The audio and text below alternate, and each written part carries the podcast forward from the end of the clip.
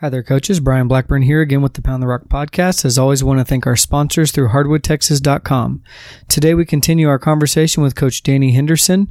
This is part three of our series with Coach Henderson, and today he'll be beginning by talking about changing styles of play throughout his career. Thank you again for joining us for the Pound the Rock podcast. Again, this is part three with Coach Danny Henderson. I think there's some really good things about changing style of play, and I think there's some really bad things too. And uh, and I'll, I'll expound on both. Um, when I went to Liberty Hill, it was a different era. Um, you know, the most that guys could do at that point in the summers, believe it or not, was play. Uh, you know, on on summer league teams in which only you and uh, you know, three three players from one school could be on a team. I don't know if a lot of coaches may not even know about that time period. but um, so it, you know, the AAU was not a big factor like it is today at all, and the Texas high school players were not nearly as skilled as they are today. You know, guys weren't playing, you know, 80 games in a spring and summer with your AAU team like they are now. So therefore what you could do defensively then was different than what you can do now. Uh, plus the three point line, you know, when I went to Liberty Hill in 1988, we hadn't had the three point line very long at that point, and offenses didn't really know how to use the three point line yet, like they do now. So anyway, when I went to Liberty Hill, um, I, ironically, I used Dick Bennett up the line, on the line defense, which Dick, you know, everyone thinks of Dick Bennett as the father of the pack line defense, and he is. But before that, he was a highly successful college coach uh, at the Division two level, uh, using extreme overplay denied defense, and he he called it on the line, up the line, where each defender one pass away, you know, was halfway away from his man and the between his man and the ball, literally halfway, and on the line, his having his foot over the line between the man and and the ball. So it was extreme overplay denied defense and uh, that's what we did. And they, one thing about Dick Bennett, whether it be pack line or on the line, up the line defense, in both, he has great help side uh, yes. built in. Well, anyway, I got his videotape back when I was an assistant, and I was just sold on the on the line, up the line, and try to you know deny teams, take them out of their offense, and that's what I did my first two years at Liberty Hill, and we we we had great success. Went to the regional finals uh, that first year, like I talked about, we lost, wound up losing to Shaquille, but man, that was, that was just a great defensive team.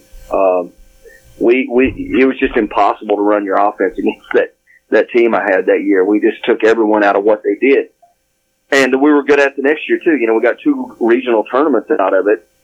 But then, um, my third year at Liberty Hill, really the only varsity player I had coming back was that great player I talked about, Richard Hastings. He was going to be a three year starter for me uh, going into his senior year. And then the JV coming up was just a bunch of little slow guys, and I mean small. Uh, and uh, but they could really, really shoot, kind of like that kid you were talking about. Couldn't run, yeah, but made a hundred threes. You know, uh, so I had a team full of guys like that. So uh, that was in and that spring before my third year at Liberty Hill, uh, Loyola had made their historic run in the NCAA playoff.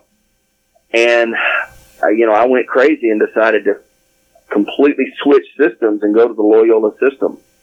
And actually, uh, Charles Brodop and I, uh, he was at Hardin Jefferson at the time. We did a lot of talking. We, we met a couple of times that summer and we kind of both went over what we were going to do. And we actually wound up getting to meet with the assistant coach from Loyola, Bruce Wood, and he showed us, he met us in New Braunfels, Texas, uh, with Charles and Billy Gillispie and I. He met with us three and and just went over their system A to Z and how they practice. And man, I did it wholeheartedly. And the next year we went from a a real disciplined on the line, up the line defense, and we ran the UCLA high post offense my first two years. We went to Loyola and we we averaged 102.1 points a game. we were the highest scoring team in the United States. We, we had an article done about us in USA Today and all that stuff, and wound up going to state tournament, and we we we finished thirty and three. We we lost in the state semifinal game to a great Abernathy team. I think they were thirty six and one. We lost in overtime to those guys, and then they won the state championship the next day. Uh, but that coaching that Loyola style was just the most fun thing I'd ever done. It was it was it was a blast. The players loved it. Of course, the community fell in love with it. Uh, and we did that my next two years at Liberty Hill as well and had great success. And we averaged 102 the first year, then we averaged 97, then we averaged 100 uh, my third year. So we we scored a lot of points, and it was a dramatic difference from what I had done. But I think the key in both cases and throughout my career is, um, while I would not change systems again if I had my career to do over again, I would I would not change all those times. I think it's better to have one system and get really really good at it and do it year after year but the one thing I did do right is in all the systems I've used, I went at it wholeheartedly. We completely sold out. And I think whatever system you're going to do, you've got to sell out to what you're doing. Uh, now I went to Liberty, I went to Peaster from there and tried to run the same system for, for the first three years I was at Peaster and uh, first four years actually. And I regret that, um, because, uh, number one, uh, the players I inherited that first year didn't have the skill level and it was a mistake. And that's part of the reason, you know, uh, that that first year was was so miserable. And even though we turned the corner and really started winning, um, you know, I, two things happened. Uh, one was Texas kids started playing AAU ball and started playing a whole lot more in the summers, and they became more skilled. Therefore, it became each year of that Loyola system, it became harder and harder to make teams turn the ball over. Uh, you know, the first two years I did it at Liberty Hill, it was just ridiculous how many turnovers we would force, uh, pressing the, and, yeah. uh, all over the court and trapping all over the court. I mean, we trapped 30, you know, uh, 32 minutes for 94 feet. We, we trapped everywhere. And you just, we just made people play fast and, and, uh, we were either going to, we were either going to get a turnover or you were going to force you to shoot the ball very quickly, one of the two. And it, that just, it decreased, even though we were still winning games, it decreased in success in the playoffs. It became harder to beat those great teams in the playoffs. Plus, I was in the same region with Krum. And, you know, I began to realize that we're not going to beat Krum because I was in Krum's heyday and they were just phenomenal and just so skilled. And I knew that I had to make a change. And, uh, so my, uh, in 1998, we, my fifth year at, at Peaster, we made a, a change and uh, we actually started playing zone first, and we really committed to a system of zone play. And then not until later we start playing the man-man defense we're playing now. So anyway, in in my career, I've I've coached four drastic, drastically different styles of play. Um, in retrospect, I wish I had, I wish I had coached the defense we're coaching right now, the, yeah. my entire career. I, I think, I think we'd have more state championships and we'd have more wins. But um, by the same token, if you are going to change, you got to you got to do it wholesale and wholeheartedly.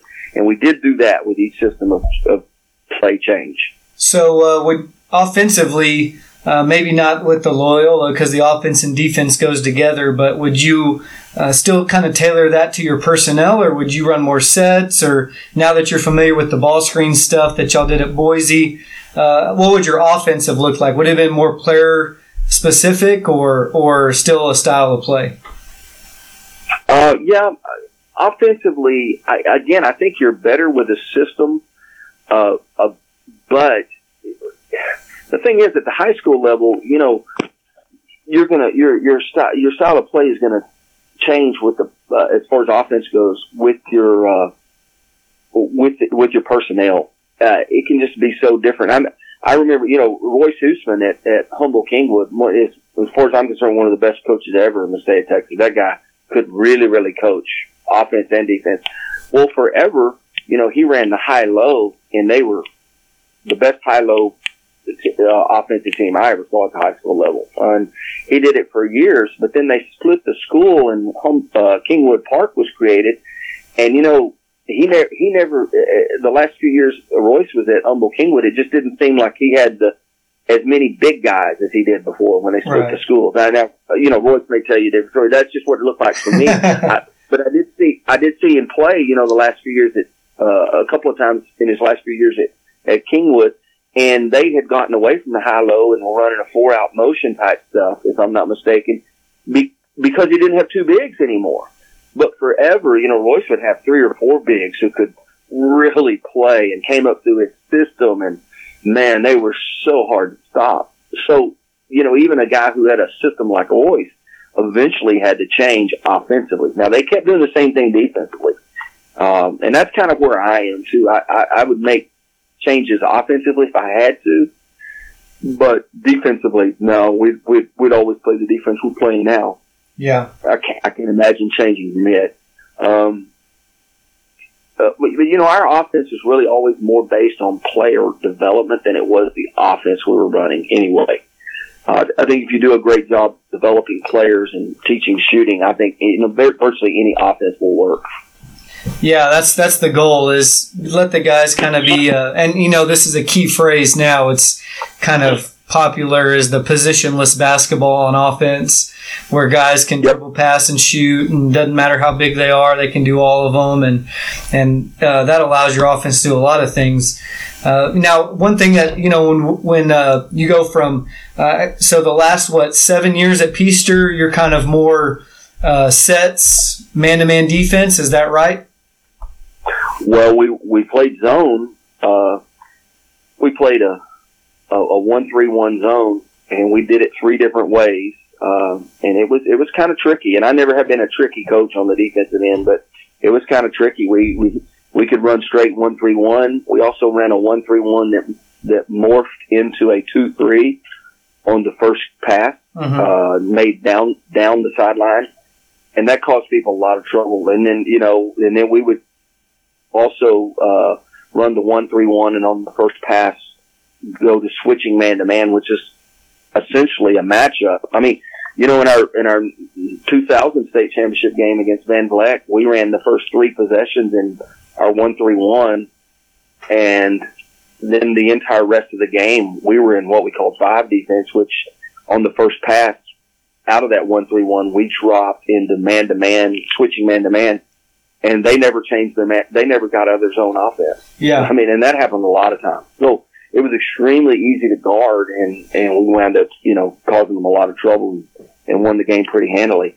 Um, so uh, that was kind of our system at Peaster when we when we won our state championships in '99 and 2000, and um, then uh, you know uh, Doug went to Ponder, and and Ponder's got a lot better, and you know, we wound up beating them in the regional finals one year, and then they beat us in the regional finals, uh, or they beat us one year, and then we beat them in in 2001 and 2002. You know, we swapped in the regional finals, and I saw the kids he had coming, and I, I thought, man, it's, they're going to be really, really difficult to beat in zone because they could shoot the shoot yeah. the ball so well.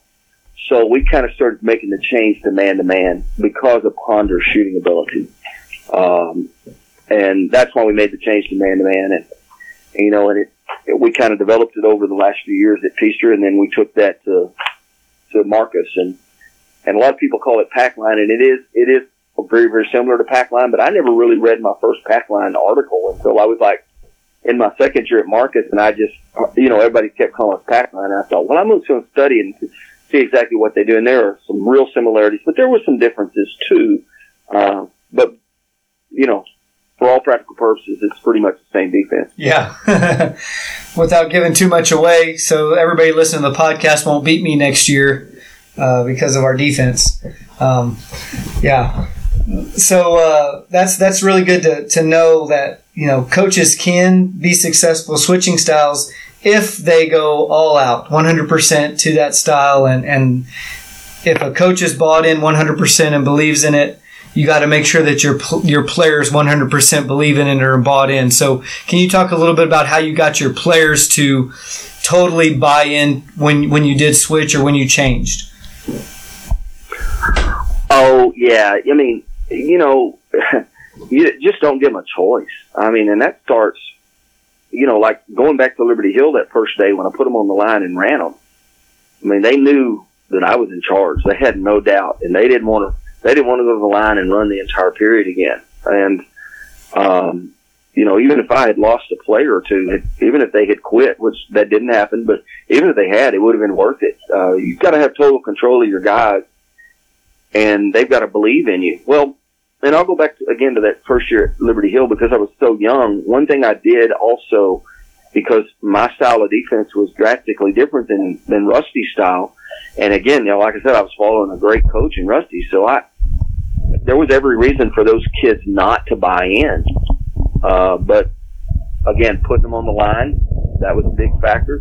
And then the other thing is I typed every practice plan that first year, and that was before we had computers in school. I mean, this was on the typewriter. I typed every practice plan and I posted it on the on the doors right outside the locker room, so players knew exactly what was going to happen in practice. And, I did that for a couple of reasons. One is I wanted them to see that hey, this young guy is really organized. You know, at at 4:11 p.m. we're going to be in this drill, and 4:15 p.m. we're going to switch to that drill. And I want them to think that hey, he knows what he's doing, and he, he he's really organized. Um, and uh, I I also just wanted them to know that, you know, they don't have a choice. We're going to run this defense and we're going to make it work. And if they know you have discipline and if they believe that you know what you're doing by being organized and, and, uh, you know, they'll, they'll buy in. But I, I think, you know, again, I've talked about Dick Bennett. Another sign I've had in my office for years, and I believe this applies to any coaching or any job basically, and I, it goes back to this about getting guys to buy in. Dick, the, the, the, I got this from Dick Bennett long, long time ago. Uh, he said, in ta- he was talking about in building your program. He put it this way. He said, it was three things. He said, see the picture. Number two, paint the picture. And number three, sell the picture every day. You know, so going back to number one, see the picture. You have to have in your mind what you want your team and your program to look like. And you know, when I went to Liberty Hill again, I was young and dumb, but I did know exactly what I wanted done. I wanted us to run on the line, up the line, pressure defense, and we were going to execute the UCLA high post offense, and we were going to be big on skill development. So I knew the picture that I wanted, and and and as I grew older, I want my picture got bigger. I started thinking about how you know, I wanted the players to, to play. Also started thinking about how I wanted them to act on the court. I want how we were going to practice. You know, I, the picture was all encompassing, but I knew exactly what that picture was. And then number two, you've got to paint the picture. Well, that's where in practice, you know, every day you paint that picture. You, you convince the guys this is what we're going to do. And then number three, sell the picture every day. Uh, you know, that you don't only have to sell it to your players, but you sell it to the community. I mean, this, you know, I, I remember, uh, you know, I just, I've always been real big on saying, you know, just selling people, hey, this is the best way to play basketball. Whether I'm talking to a group of coaches or talking to community members or the booster club, this is how you win, and here are the reasons why. And then when I changed to the Loyola, I mean, I sold it because it was that was a drastic, crazy change. Um, you know, the first game we played during the Loyola was against a Great Lake Travis team and they beat us in, in Liberty Hill. They beat us 105 to 102. and I, I remember thinking, what are people going to think about this? And and the, I remember people afterwards were saying, well, you know, we we we we, we don't we get give up too many layups and we're getting scored on too much. We can't win doing this. Well, we won like we lost that first one, then we won like 20 straight games doing it, yeah. and they fell in love with it. But you know, I, I sold the picture every day. Uh, so I, I just think that's really wise what Dick Bennett said. See the picture, paint the picture, sell the picture every day. Coaches, thank you again for tuning into the Pound the Rock podcast. Tune in next time for more great content regarding planning, developing, and coaching the game that we love. As always, I would like to thank our sponsors and hardwoodtexas.com allowing us to get our basketball fix 24 7, 365. Thank you again for listening, and make today a great day.